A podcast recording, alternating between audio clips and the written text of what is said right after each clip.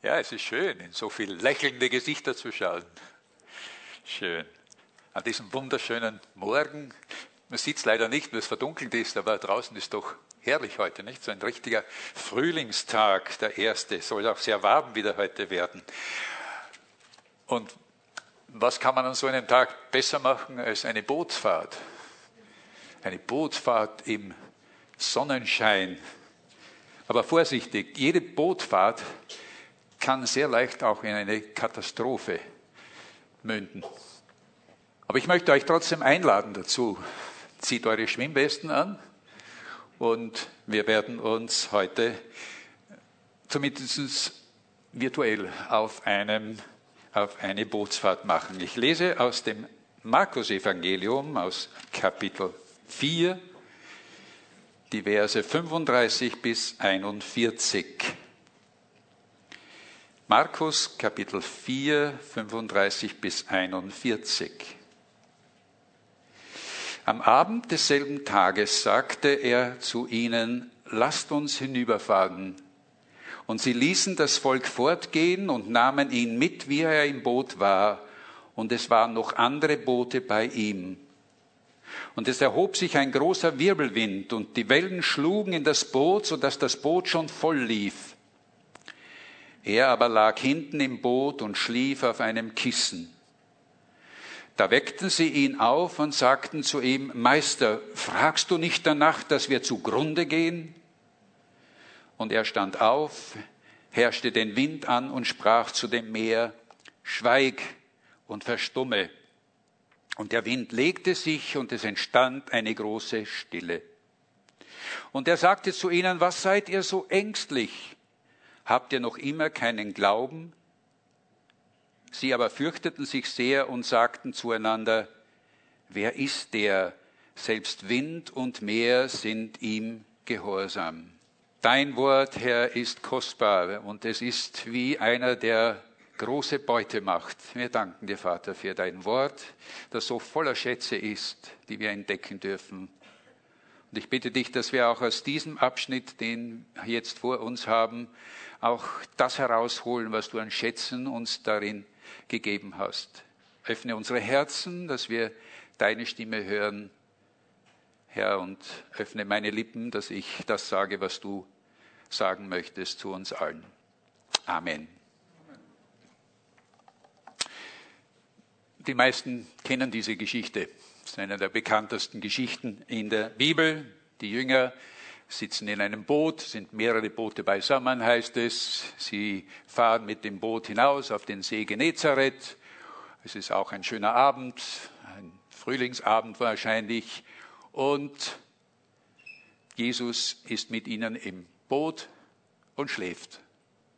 Und dann kommt dieser furchtbare Sturm und Sie fürchten um ihr Leben, aber Jesus stillt diesen Sturm, wie wir lesen.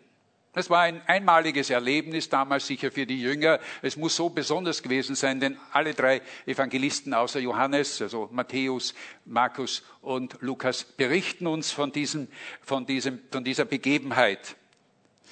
Aber die Lehre, die Lehre, die uns diese Geschichte lehrt, die darin ist, die hat bis heute ihre Bedeutung nicht verloren.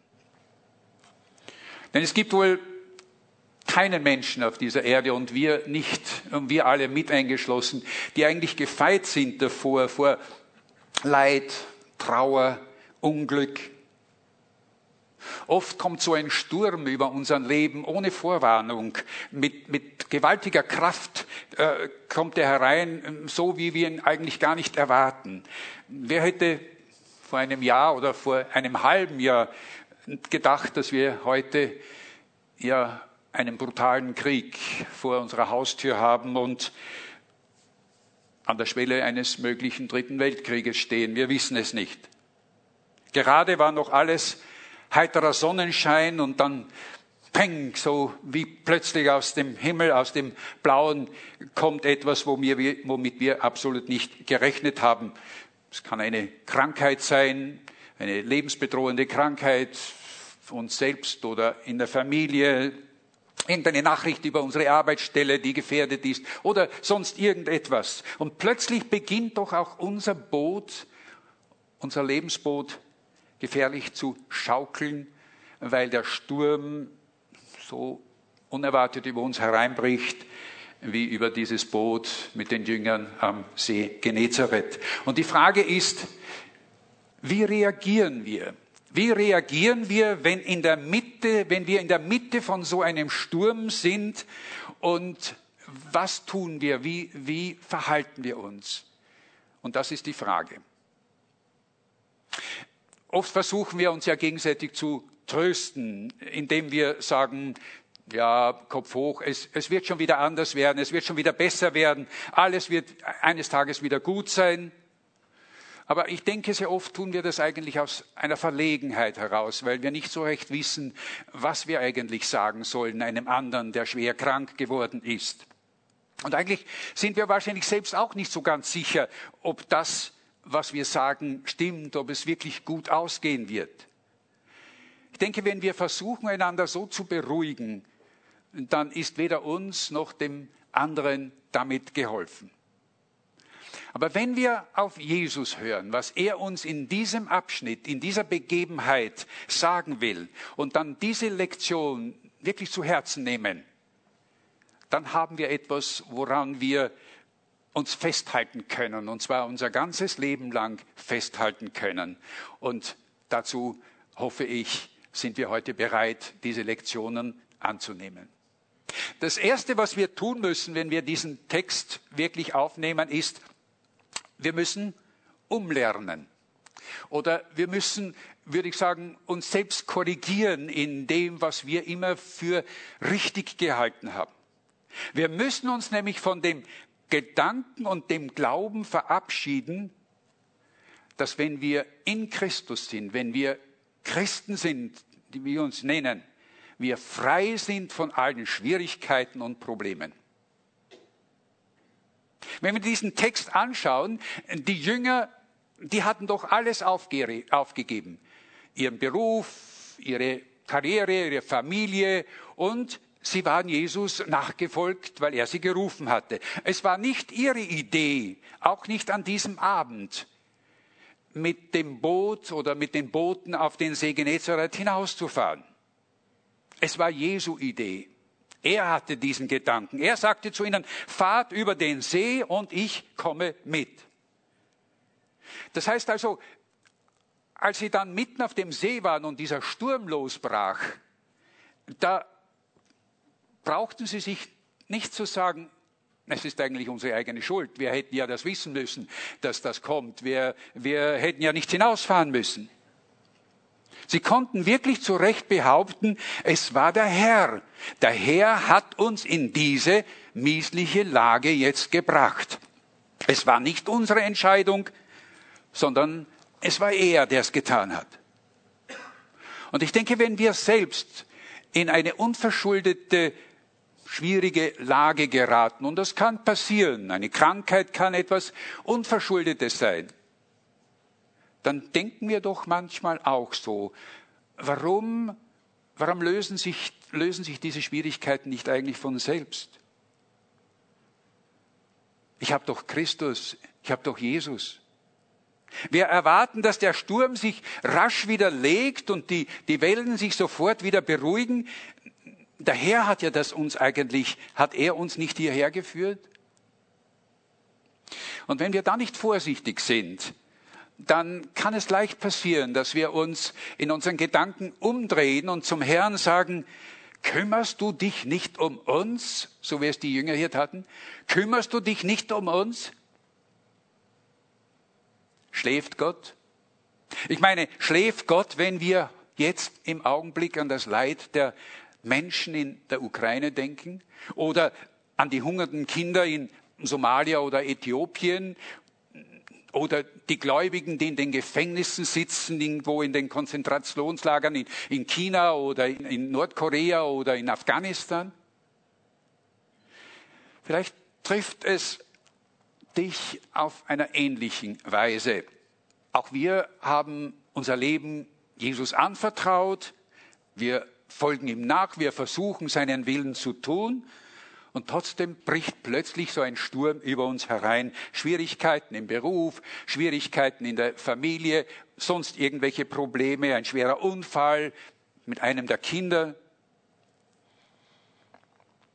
Glaub mir, ich weiß, wovon ich rede, denn auch ich habe meinen Beruf als Pastor und dann auch als in der Zeit meiner schweren Krankheit, wir haben Stürme erlebt, Judy, meine Frau und ich. Und es ist das Leichteste in dieser Situation, äh, sich gegen Gott zu wenden und sagen, Meister, fragst du nicht danach, dass wir untergehen? Und wenn immer wir diese Frage stellen, dann haben wir diese Lektion, diese erste Lektion aus diesem Abschnitt nicht gelernt. Wir meinen, wir stehen im Mittelpunkt von Gottes Handeln. Das ist die natürlichste Reaktion von uns Menschen. Das ist nämlich das, was wir von Gott erwarten. Gott ist dafür da, um uns zu dienen. Er ist dafür da zu tun, was wir brauchen, uns zu geben an materiellen Gütern, an Gesundheit, an allem. Er ist dafür da. Gott ist da und wir sind im Zentrum. Wir leiden, wir gehen durch Schwierigkeiten, wir sind bedroht, und so Gott, stille den Sturm. Und ich denke, wir werden das niemals begreifen, solange wir nicht, solange wir nicht erkennen, dass es nicht um uns geht, sondern dass unsere Aufgabe, dass unser, unser, unsere ganze Berufung nichts anderes ist als die Verherrlichung unseres Herrn. Seine Verherrlichung. Ihm die Ehre zu geben und seine Absichten und seinen Willen zu erfüllen, das ist für uns die Bestimmung. Jetzt könnten wir natürlich sagen, wenn wir an eine Stelle aus dem Römerbrief denken, an Kapitel 8, Vers 28, wo es doch so schön heißt, wir wissen aber, dass denen, die Gott lieben, alle Dinge zum Besten dienen. Wunderbar, alle Dinge dienen uns zum Besten. Heißt das, dass unser Lebensboot dann also doch immer auf ruhigem Wasser treiben sollte und müsste? Wir müssen diesen Vers aus Römer 8, 28 bis zum Ende lesen. Denn es heißt ja dort, wir wissen aber, dass denen, die Gott lieben, alle Dinge zum Besten dienen, die nach seinem Ratschluss berufen sind. Und was heißt das, nach seinem Ratschluss berufen sein? Sobald wir nämlich akzeptieren, dass wir nach Gottes Ratschluss berufen sind, dann akzeptieren wir auch, dass es an Gott liegt, festzulegen, was in unserem Leben passiert und was mit unserem Leben passiert. Und wir akzeptieren, dass sich alles in unserem Leben eigentlich seiner Absicht und seinem Willen unterordnen soll. Ja, alle Dinge werden zum Besten dienen, nämlich zu seiner Verherrlichung und zu seiner Ehre. Wenn wir akzeptieren, dass wir nach seinem Ratschluss berufen sind, dann ist es seine Verherrlichung, die für uns eigentlich die Priorität haben sollte. Das ist es, was wir lernen müssen. Das ist und sollte für uns über alles andere in unserem Leben stehen, seinen Namen zu verherrlichen. Amen. Seinen Namen zu verherrlichen. Natürlich können wir beten und sagen, Herr, bitte äh, stille diesen Sturm und diese Wellen, die jetzt über mein Leben hinweggehen. Und er kann es auch tun und er wird es vielleicht auch tun. Aber wir ordnen unser Gebet immer dem Willen des Herrn unter. Und wir sagen, dein Wille geschehe. Denn ist, es ist ja möglich, es mag ja sein, dass gerade es sein Wille ist, dass wir durch diesen Sturm gehen sollen. Habt ihr schon mal daran gedacht, dass es möglich ist, dass Gott es möchte, dass wir durch einen Sturm gehen, weil es zu seiner Verherrlichung dient, wie wir nämlich durch diesen Sturm hindurchgehen? Das Wunderbare daran ist, gerade mitten im Sturm ist nämlich Jesus mit uns. Er ist mit uns, wie er mit den, mit den Jüngern im Boot war. Es heißt in Römer 8, 38, denn nichts kann uns trennen, wir kennen diesen Vers, nichts kann uns trennen von der Liebe Christi, weder Tod noch Leben, weder Krankheit, Verfolgung oder sonst irgendetwas Böse, um das jetzt etwas gekürzt wiederzugeben, was dieser Bibeltext da sagt. Wir müssen also umlernen, wir müssen also uns selbst korrigieren von dieser Behauptung, ich bin Christ, ich gehöre zu Christus, deshalb dürfen keine Stürme in meinem Leben sein. Wir müssen hinkommen zu dem, dass wir sagen können, ich bin Christ, ich gehöre Christus und deshalb möge sein Name verherrlicht werden, auch in den Stürmen, die über mein Leben hinweggehen. Wir tun gut daran, das zu lernen.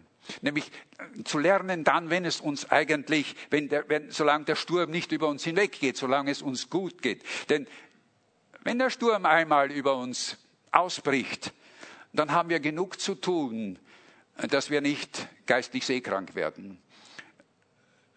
Ich meine, es ist doch so, nicht? Ich meine, wenn wir in einer schwierigen Situation im Leben sind, dann gehen doch, dann haben wir doch alle Mühe, um diese Schwierigkeit wieder in Ordnung zu bringen. Also mir geht es so.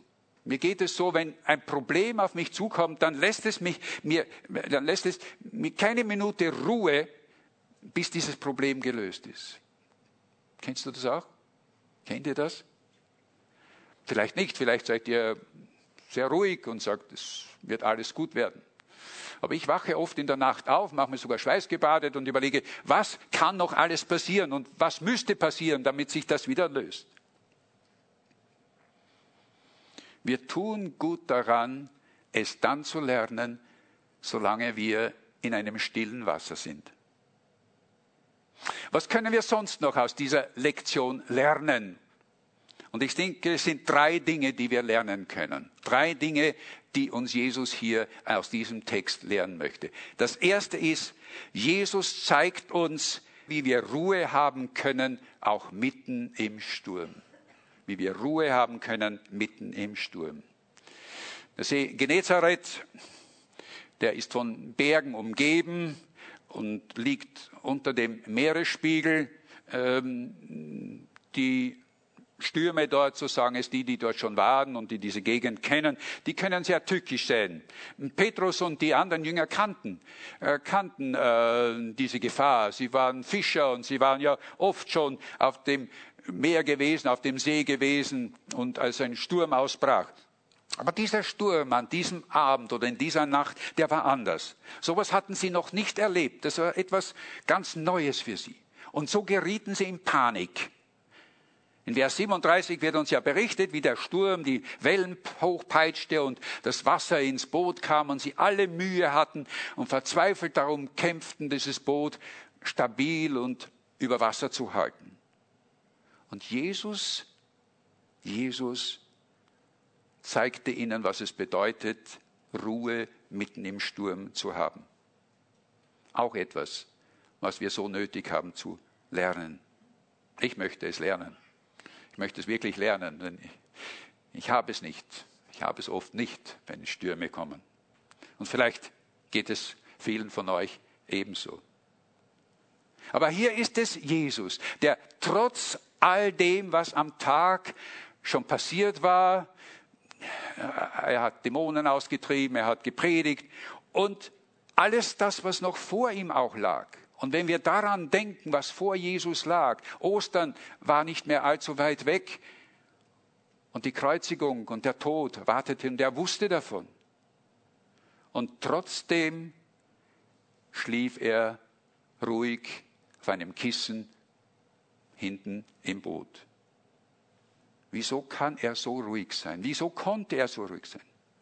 Ich denke, die Antwort ist, weil er alles das, das ihn in seinem Leben erwartete, aus den Händen seines Vaters nahm. Er wusste, dass es sein Vater wäre, der diese Dinge oder diese Ereignisse, die auf ihn zukamen, bestimmt hatte für ihn. Und deshalb hatte er absoluten Frieden und Ruhe darüber. Oh Gott, gib uns auch so eine Ruhe, kann ich nur sagen. Gib uns so eine Ruhe in, diesen, in so einer Situation. Im Psalm 46, Psalm 46 ist ein wunderbarer Psalm. Äh, ein Psalm, der mir in den letzten Wochen immer wieder begleitet hat, weil er einfach ja, so diese Ruhe beschreibt, in der wir sein könnten, wenn wir, so wie Jesus, die Dinge aus Gottes, aus der Hand des Vaters nehmen können. Psalm 46 heißt es, Gott ist unsere Zuversicht und Stärke und Hilfe in den großen Nöten, die uns getroffen haben. Darum fürchten wir uns nicht. Wenngleich die Welt unterginge und die Berge mitten ins Meer senken, wenngleich das Meer wütete und wallte und von seinem Ungestüm die Berge einfielen. Und dann heißt es in Vers 11 so wunderbar, seid stille und erkennt, dass ich Gott bin. Seid stille und erkennt, dass ich Gott bin. Ja, das, das klingt so leicht, das klingt so selbstverständlich, wenn wir es hören. Ja, sicher, wir fürchten uns nicht. Aber das ins alltägliche Leben umzusetzen, Geschwister, das ist schwierig. Petrus hatte es gelernt, später. Vielleicht hatte dieses, diese Begebenheit ihm dabei geholfen. Petrus hatte es gelernt. Wir wissen aus der Apostelgeschichte, aus Kapitel 12, Petrus liegt im Gefängnis, gefangen, äh, angekettet mit zwei Soldaten, in der Ab, vielleicht in dem Gedanken, dass er am nächsten Tag äh, verurteilt wird und vielleicht sogar hingerichtet wird. Und trotzdem schläft er seelenruhig. Lest das nach, Kapitel 12. Er schläft so starr, so schwer, so, so tief, dass als ein Engel kam, der Engel ihn erst aufwecken musste. Und es ist, es ist fast, ja, es ist fast lustig zu lesen, weil der Engel musste ihm sagen, was er zu tun hatte. Er sagte zu ihm, zieh dich an, zieh deine Schuhe an und dann komm mit mit mir. Und Petrus, wie ein kleines Kind, tat, was der Engel ihm sagte und tat es. Petrus hatte gelernt, in seiner schwierigen Situation in Ruhe zu sein. Es gibt noch mehr Beispiele in der Bibel. Ich denke an, an, an Paulus. Von Paulus wissen wir auch aus der Apostelgeschichte 27, wie er auch als Gefangener auf einem Schiff war, auf dem Transport nämlich von äh, Jerusalem nach nach Rom, wo er sich vor dem Kaiser verantworten hätte sollen. Und auf, unterwegs, auf dieses Schiff unterwegs, auf dem Mittelmeer war, brach ebenfalls ein gewaltiger Sturm aus. Ein gewaltiger Sturm, der drei Tage lang dauerte. Und äh, das muss man auch lesen. Das muss man lesen. Es ist nämlich wirklich dramatisch beschrieben in Kapitel 27. Und die Matrosen, die, die Seeleute da auf dem Schiff, die hatten alle Hände voll zu tun, um das Schiff einigermaßen stabil zu halten. Am dritten Tag waren sie so verzweifelt, dass sie alles, was nicht nied- und nagelfest war, über Bord warfen, weil sie nicht mehr wussten, ob das Schiff noch heil bleibt. Und Paulus, mitten in diesem Sturm, mitten in, diesem, in dieser Aufregung, ruft er ihnen zu, seid nicht so ängstlich, beruhigt euch. Ich, ich meine, in meiner Fantasie höre ich ihn fast schreien, weil den Sturm muss er ja anschreien. Seid doch ruhig, hört doch auf, macht euch doch nicht solche Sorgen. Beruhigt euch, es geschieht uns nichts, sagt er. Ein Engel hat es mir gesagt. Wir werden alle heil ankommen, nur das Schiff das Schiff wird kaputt gehen. Oder ein drittes Beispiel, Mose. Mose in 2. Mose 14, 14, äh, die, die, diese, diese Geschichte, dieser Bericht, als die Israeliten aus Ägypten auszogen und dann zum, äh, zum ähm, Meer kamen, zum Schilfmeer kamen und die ägyptische, das ägyptische Heer hinter ihnen nach und sie sahen schon die Staubwolke von diesem Heer und da war plötzlich dieses Wasser vor ihnen und sie wussten, da kommen wir nicht hinüber. Und sie schrien und sie schrien zu Gott und sie klagten Mose an, warum hast du uns hierher hergeführt? Hat es nicht in Ägypten auch Gräber gegeben? Hätten wir nicht dort bleiben können? Und was sagt Mose zu ihnen? Fürchtet euch nicht. Steht fest und seht, was der Herr an Heil für euch tun wird. Ihr werdet so die Ägypter nie wiedersehen, wie ihr sie jetzt dann gleich sehen werdet. Und dann sagt er diese, diese wunderbaren Verse, der Herr wird für euch streiten, ihr werdet stille sein. Dieses Wort Stille kommt so oft vor in diesen Texten. Und ich denke, das müssen wir lernen. Und Gott helfe uns dabei, dass auch wir in, in unserem Leben das umsetzen können. Seid stille und erkennt, dass ich Gott bin. Das Erste, was wir so lernen können, ist still sein vor Gott. Das Zweite, was Jesus uns hier lehrt in diesem Abschnitt, ist, er ist mächtiger als jeder Sturm. Er ist mächtiger als jeder Sturm. Vers 39. Es heißt, und er stand auf, herrschte den Wind an und sprach zu ihm, schweige und verstumme. Und der Wind legte sich.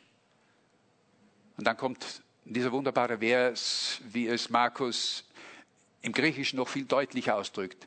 Und es entstand eine große Stille. Seht ihr, wir sehen auch oft dunkle Wolken. Wir spüren den Sturm. Wir, wir befürchten, dass die Kraft dieses Sturms uns in den Abgrund reißen wird und vergessen, dass Gott, dass Gott der Herr durch Jesus, durch Jesus alle diese Wetterdinge und alle diese Stürme geschaffen hat. Wie es in Hebräer 1, Vers 12 heißt. Jesus hat sie geschaffen. Er hat sie in seiner Macht. Er hat die Macht.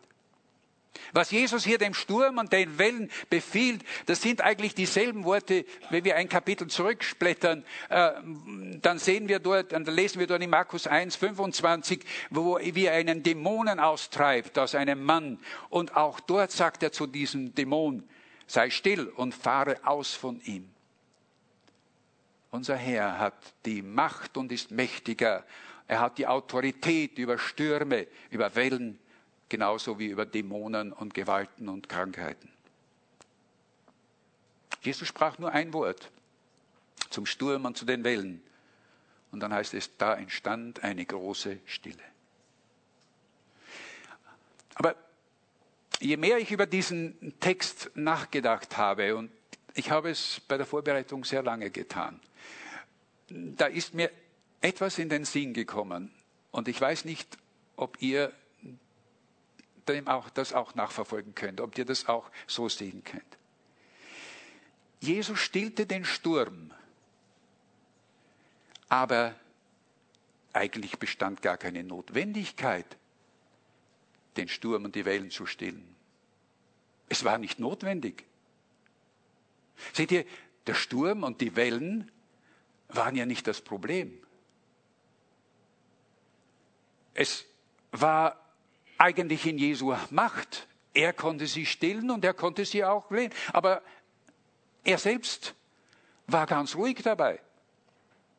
Und er, in Vers 40, da weist Jesus ja die Jünger zurecht, wegen, äh, er weist die zurecht und wegen ihres Unglaubens sagt er, ihr Unglaube, ihr habt ja noch immer keinen Glauben, sagt er zu ihnen. Seht ihr, Ihr Unglaube war nämlich nicht, dass sie nicht daran glaubten, dass Jesus den Sturm stillen konnte. Das war nicht ihr Unglaube. Sie glaubten das. Es war ihr fehlender Glaube in ihm selbst, in Jesus selbst. Die, die ängstliche Frage nämlich aus Vers 38 zeigt das genau. Denn sie sagten, Meister, fragst du nicht danach, dass wir zugrunde gehen? Sie wussten, dass er etwas tun konnte, aber sie zweifelten daran, ob er es tun würde. Und Jesus antwortete ihnen, was seid ihr so besorgt? Es ist fast so, als ob er sagt, was seid ihr so besorgt? Okay, ich stille den Sturm, Sturm, aber es ist ja doch gar nicht nötig. Ich bin doch bei euch, mit euch im Boot. Und dann sollte das genug für euch sein, die Gewissheit, es wird euch nichts passieren. Seht ihr, was ich meine? Es kommt nicht auf den Sturm drauf an, der um uns weht. Es kommt darauf an, ob Jesus mit uns in unserem Boot ist, ob Jesus in unserem Herzen ist. Entscheidend ist nicht der Sturm. Entscheidend ist, ob Jesus während des Sturms in unserem Boot ist. Und das bringt mich zu einer dritten Lektion und zur letzten. Es geht Jesus auch nicht darum, uns vor dem Sturm zu schützen. Nein, darum geht es ihm eigentlich gar nicht. Es geht ihm vielmehr darum, ob er bei uns in unserem Herz ist. Denn wenn Christsein, wenn gläubig sein bedeuten sollte, dass alle Stürme im Leben, dass er alle Stürme im Leben fernhält, dann werden wir oder wurden wir eigentlich nur gläubig Christen aus einem einzigen Grund, dass es uns gut geht. Versteht ihr, was ich meine? Dann wurden wir nur das. Wir müssen uns von diesem Gedanken verabschieden, dass Christsein eine Art Versicherungspolize ist, dass uns Krankheit oder ähnliches vor, also dass uns vor Krankheit und ähnliches schützt. Aber das ist es nicht. Jesus ist, seine Gegenwart ist es, die wir brauchen. Das heißt in dem Lied, das wir dann nach der Predigt hören werden, ein wunderschönes Lied, ich habe es selbst erst entdeckt diese Woche, aber der Text ist einfach wunderbar. Das heißt in diesem Lied, und das ist ein Gebet, du rufst mich raus aufs weite Wasser, wo Füße nicht mehr sicher stehen. Dann finde in, ich in dich im Verborgenen, denn Glaube trägt im tiefen Meer. Und deinen Namen rufe ich an, ich schaue, soweit ich sehen kann. Und kommt die Flut, hältst du mich fest in deinem Arm, denn ich bin dein und du bist mein. Diese ersten zwei Sätze nur. Du rufst mich raus aufs weite Meer. Jesus ist es, der uns hinausruft. Wo Füße nicht mehr sicher stehen. Ja, das will er, denn dann, wenn unsere Füße sicher stehen, dann brauchen wir ihn nicht. Aber wenn wir ihn haben, wenn wir an ihn glauben, dann können wir ein sichtbares Zeugnis sein für andere. Und was für ein Zeugnis waren schon Menschen, die todkrank waren und vielleicht sogar äh, sterbenskrank waren und trotzdem in dieser Situation ein Zeugnis für Christus waren. Ich kenne so eine Frau, die, die ich glaube, 20 Jahre gelähmt war, in einem Bett lag und sich nicht mehr rühren konnte, immer im gleichen Zimmer. Die größte Freude, die ihr gemacht wurde, wir hatten Hauskreis bei ihr in ihrem Zimmer. Die größte Freude, die man ihr machte, war, dass sie eines Tages an ihrem Geburtstag von einem Zimmer in ein anderes Zimmer transportiert wurde. Man hat ihr Bett hinübergeschoben. Und trotzdem strahlte diese Frau eine Ruhe und eine Gelassenheit aus, dass Menschen, gesunde Menschen aus dem Ort, es war in der Nähe vom Feldbach, aus diesem Ort zu ihr kamen, um sich bei ihr Kraft und wieder neuen Mut zu holen. Ich denke, dies ist so eine wichtige Lektion, die wir immer wieder und wieder lernen müssen. Stürme gehören zu unserem Leben. Hans-Peter Reuer, der Schladminger äh, Jugendpfarrer, der leider zu früh bei einem Unfall ums Leben kam, der hat es einmal auf den Punkt gebracht, als er sagte, manchmal beruhigt Jesus den Sturm, aber manchmal lässt er den Sturm wüten und beruhigt sein Kind. Ich finde, das ist ein eine großartige Definition von dem, was uns dieser Text sagen will. Manchmal beruhigt Jesus den Sturm. Ja, das tut er. Aber manchmal lässt er ihn auch wüten. Und dann beruhigt er uns. Drei Lektionen also, die wir aus diesem Text lernen. Erstens, Jesus zeigt uns, wie wir im Sturm ruhig bleiben können und dürfen. Zweitens, Jesus zeigt uns, dass er die Macht hat, jeden Sturm zu stillen. Und drittens, er lehrt uns aber auch, dass wir uns verabschieden müssen von dieser irrigen Meinung, ein Leben mit Christus ist wie eine Bootsfahrt im Sonnenschein wie heute. Christen können erfahren von heute auf morgen, dass um sie Krieg ausbricht und wir sind nicht gefeit davor. Christen können wie jeder andere Mensch auch an Thrombose, Herzinfarkt, Krebs äh, erkranken und daran auch sterben. Und das ist das Dritte. Als Christen bleibt uns auch nicht erspart, dass wir sterben müssen. Es sei denn, Christus kommt vorher wieder. Wie gut ist es aber, wenn wir uns auf den Moment, auf den Moment in unserem Leben vorbereitet haben, wenn dieser Sturm über uns kommt. der Sturm des Todes. Wie gut ist, wenn wir uns darauf vorbereitet haben. Wenn wir dann wissen, jetzt ist Jesus mit uns im Boot. Dass wir vielleicht mit unserem letzten Atemzug, und das wünsche ich mir, das, das wünsche ich mir und dafür bete ich, dass ich mit meinem letzten Atemzug noch sagen kann, Herr, danke, dass du jetzt bei mir bist und dass ich in deine Hände jetzt fallen darf. Der französische Mathematiker und Theologe Blaise Pascal, der viele großartige Dinge gesagt hat, der hat es einmal so verglichen. Er hat gesagt, wie herrlich ist es doch, auf einem Schiff zu fahren, das zwar von den Stürmen geschüttelt wird und über das die Wellen hinweggehen, von dem man weiß, dass es unter allen Umständen im Hafen sicher ankommen wird. Und dieser Hafen, Geschwister, dieser Hafen ist die Ewigkeit. Dort werden wir sicher ankommen, was auch immer an Stürmen sonst über unser Leben hinweggeht. Möge Gott uns diese Gewissheit geben. Tod, wo ist dein Sieg? Hölle, wo ist dein Stachel? heißt es in 1. Korinther 15. Seht ihr, wir sind weitaus sicherer in der Mitte des gewaltigsten Sturms mit Jesus als irgendwo anders ohne ihn. Drei Lektionen, die wir lernen sollen. Nicht mit unserem Kopf, nein, das ist nicht genug, äh, das ist leicht, sondern in unserem Leben, Tag für Tag. Und niemand muss es mehr lernen, wie ich schon gesagt habe, als ich selbst. Der Abschnitt endet mit einer letzten und weiteren Frage.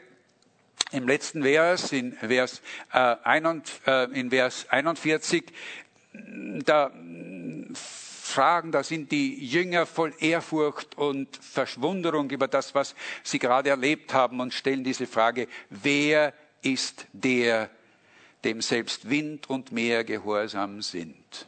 Wer ist der? Sie waren ihm in dieser Nacht um einen Schritt näher gekommen.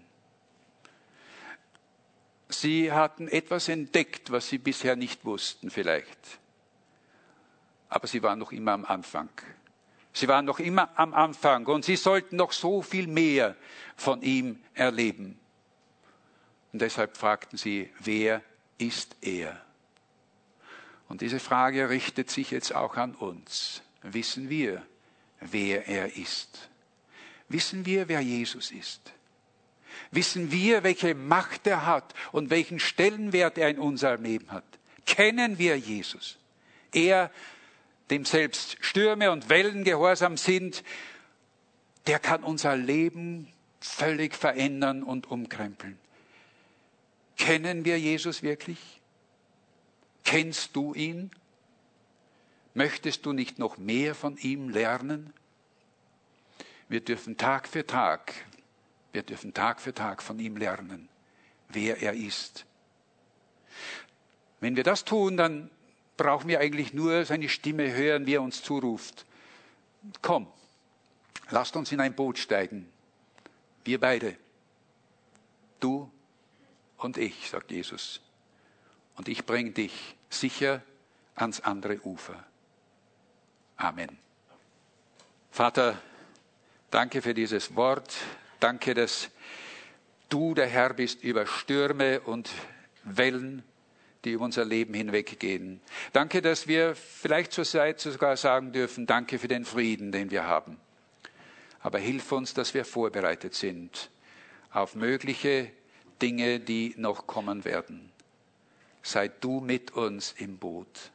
Komm du in unser Boot und bring du uns sicher, sicher an das andere Ufer zu dir in die Ewigkeit, wenn dieser Tag, wenn dieser Moment gekommen ist. Wir bitten das in deinem Namen. Amen.